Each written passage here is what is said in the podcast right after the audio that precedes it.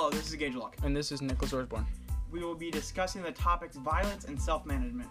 We will be asking and answering questions. Our first question is What is violence? Violence is a complex phenomenon that really doesn't have a definition. The definitions, according to Google, would be behavior involving physical force intended to hurt, damage, or kill something or someone. Violence can be separated into three categories to help understand it better self directed, interpersonal, and collective.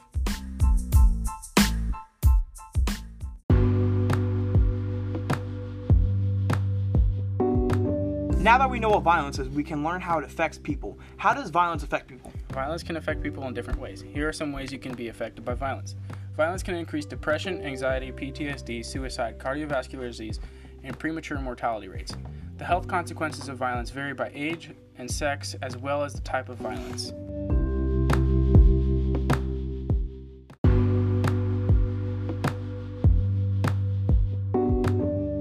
Since we learned how violence affects people, we will teach you the ways on how to deal with violence. How can you deal with violence? There are multiple ways people can manage and help deal with violence. You can allow the person to talk. Allowing the person to talk may calm them down and let you see where they are coming from. Avoiding eye contact is fine, but do not turn your back. They can be, in some cases, physically violent. Make sure you do have a safe escape route just in case something bad does happen. Don't be brave. If someone you suspect that is being violent is armed, leave the room and call the police or try and get help. Trying to stop it by yourself isn't safe.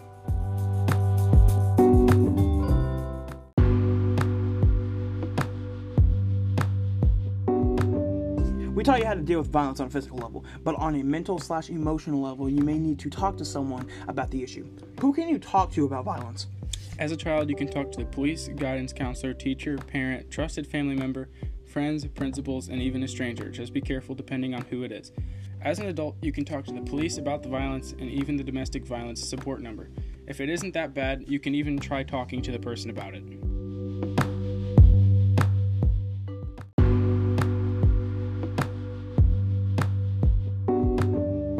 Now that you know the people you can talk to, you may want to know and better understand the categories of violence. Are there categories of violence? According to exploringyourmind.com, there are many forms of violence. Seven common ones include economic violence, which affects your goods and assets or unfairly affects your finances. Political violence is when a political party uses you as a tool. Institutional is the mistreatment or abuse on the part of the institution. Sexual violence is when someone harms you for their own sexual pleasure. Cultural violence is when someone harasses you because of your culture. Religious violence is when people harass you because of your religion. Cyberbullying is when someone uses the internet, tries attacking you as a person to make you upset.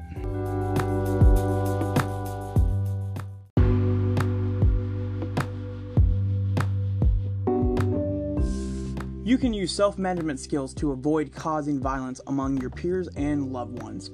What are some ways to manage yourself?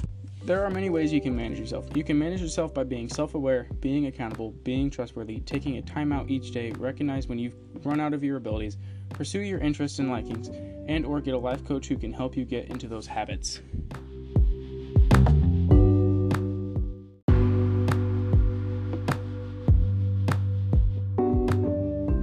Now that you have learned how to use self management to avoid violence, you can try and identify violence among your peers. What are some ways to identify violence? Some ways to identify violence is by observing the person. If your person is hurting, has bruises, or is avoiding the topic of violence, they may be subjected to violence.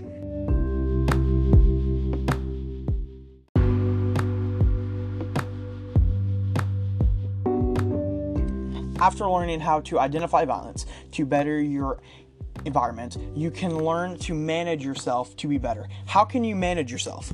Some good ways to manage yourself is by learning calming techniques. You can count to 10, have a stress ball, or have something to calm you down. Or you can have some sort of outlet. Don't let small things get under your skin.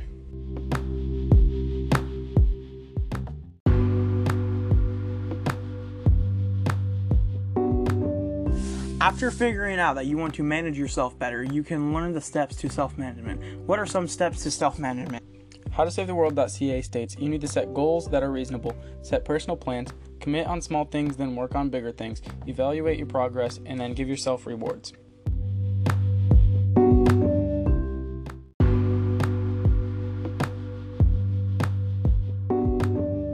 After learning the steps to self management, you can find people that can help you manage those steps and allow you to better yourself. Are there people that can help you manage yourself? There are numerous amounts of people that can help you manage yourself. Some include close friends, family may be willing to try and help you. You can also get a personal trainer who will be willing to help you with your life. You could also get a life coach.